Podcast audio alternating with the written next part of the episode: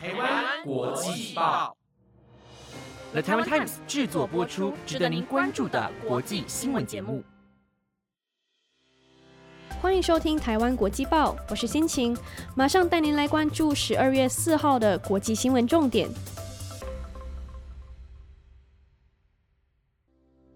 大家晚上好，今天的主要内容有：谈判陷入僵局，以色列撤回停战谈判小组；日本将支援约旦一亿美元，缓和约旦的财政危机；日本鹿儿岛县市出现禽流感，已经扑杀两万三千只蛋鸡。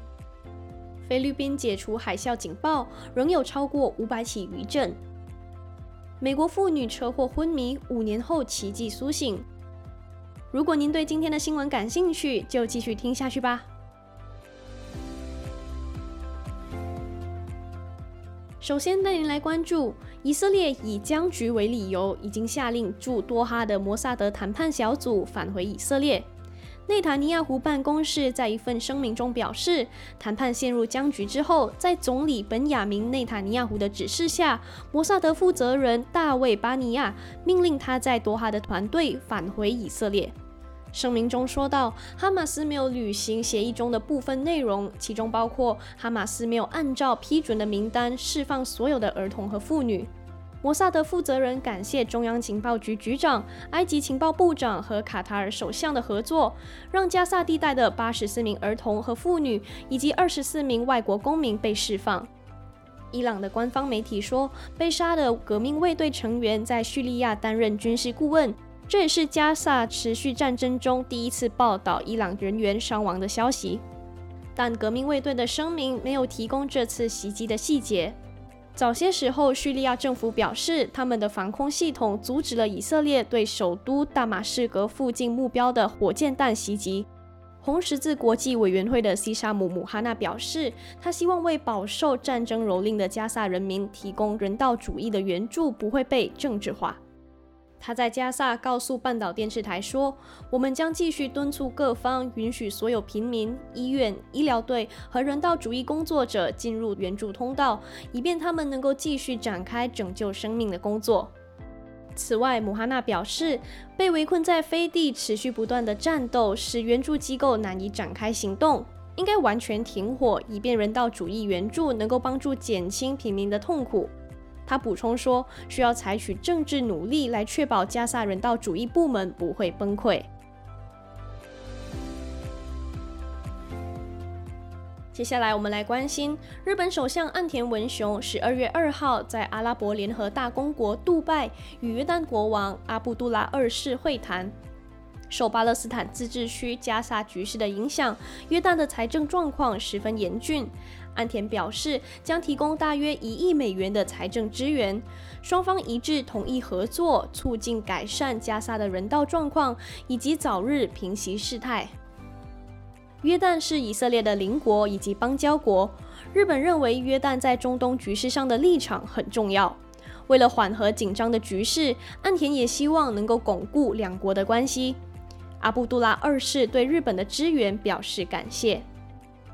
岸田在会谈中指出，所有当事方都必须遵守国际人道法，有必要采取一切措施防止平民受害。岸田在杜拜对记者团针对以色列和哈马斯重新开火表示非常遗憾，为了使人质早日获得释放以及改善状况，将持续展开外交努力。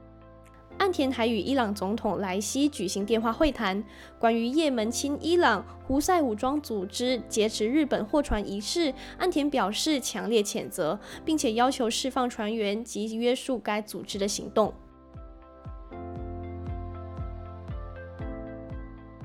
继续追踪有关于日本的新闻。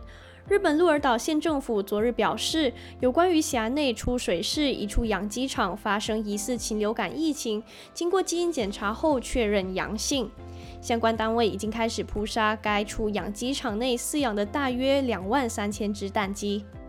日本共同社报道，这是日本本季发生的第四例禽流感疫情。鹿儿岛县政府为了防止禽流感疫情蔓延，已经限制该处养鸡场方圆十公里内的八十三处农场移动，或者是出货所饲养的大约四百八十五万只鸡。若疫情肆虐，可能造成蛋价上涨。东京农业大学前教授信冈诚志说，上季每公斤蛋价最高时来到三百五十日元，本季如果鸡蛋供应量进一步减少的话，蛋价有可能上看每公斤三百八十日元。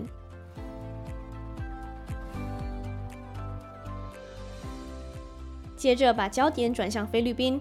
菲律宾在昨天清晨解除海啸警报，菲南十二月二号发生了七点四强震，当局呼吁沿海居民撤离，并警告恐怕发生毁灭性海啸。路透社报道，初步报告显示，明达纳尔岛地区的地震没有人员伤亡或者是严重破坏，但一些居民通报当地有建筑物受损。截至目前，已经记录到超过五百起余震。菲律宾火山暨地震研究所敦促民众恢复正常活动时，仍需要保持谨慎。他们在声明中表示，与这次地震相关的海啸威胁现在基本上已经不再威胁菲律宾，但他们仍然建议受威胁社区的居民听从地方当局的指示。火山暨地震研究所稍早建议南苏瑞高省以及东纳毛省民众立即撤离到高处或是内陆地区。国家灾难部门表示，正在评估地震的影响，并派出团队到现场搜集资讯。菲律宾海岸防卫队的所有船只和飞机都处于待命状态，随时准备调度。最后为您带来发生在美国的一则报道：美国一名妇女多年前发生严重车祸，此后因脑部缺氧以及脑损伤昏迷将近五年。家人们原以为他永远都不会再苏醒，没想到他却奇迹的康复。日前还出席孩子的橄榄球赛加油观战，消息传遍整个社区，令大家直呼简直是活生生的奇迹。纽约邮报报道，来自密西根州四十一岁的珍妮佛，二零一七年九月开车时不小心在转弯时撞上电线杆，强大的撞击力道让她当场昏迷，因脑损伤失去意识四年十一个月。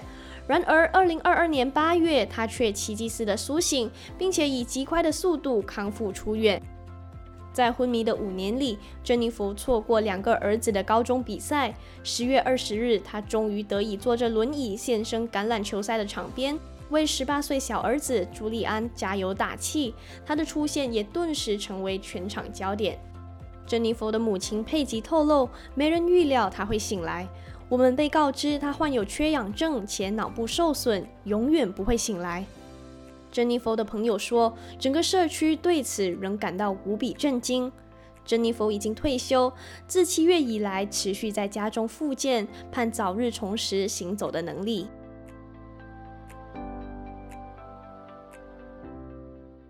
以上就是今天的新闻。哇，最近的天气越来越冷了。上次我有推荐一个好吃的御寒食物给大家，那就是姜母鸭。后来我才想起，哎，不对，还有一个冬天必吃的，那就是火锅。我个人是非常的爱吃辣，所以通常会去点麻辣锅来吃。冷冷的冬天，当然就是要吃麻辣锅啊。好啦，我也知道不是每一个人都像我一样爱吃辣。嗯，我觉得吃不了辣的朋友可以尝试药膳锅，感觉冬天应该要更加注意养生，才不会容易生病。大家平时都喜欢吃什么口味的火锅呢？不妨在 Apple Podcast 底下留言，让我知道。我是心情，我们下次再会。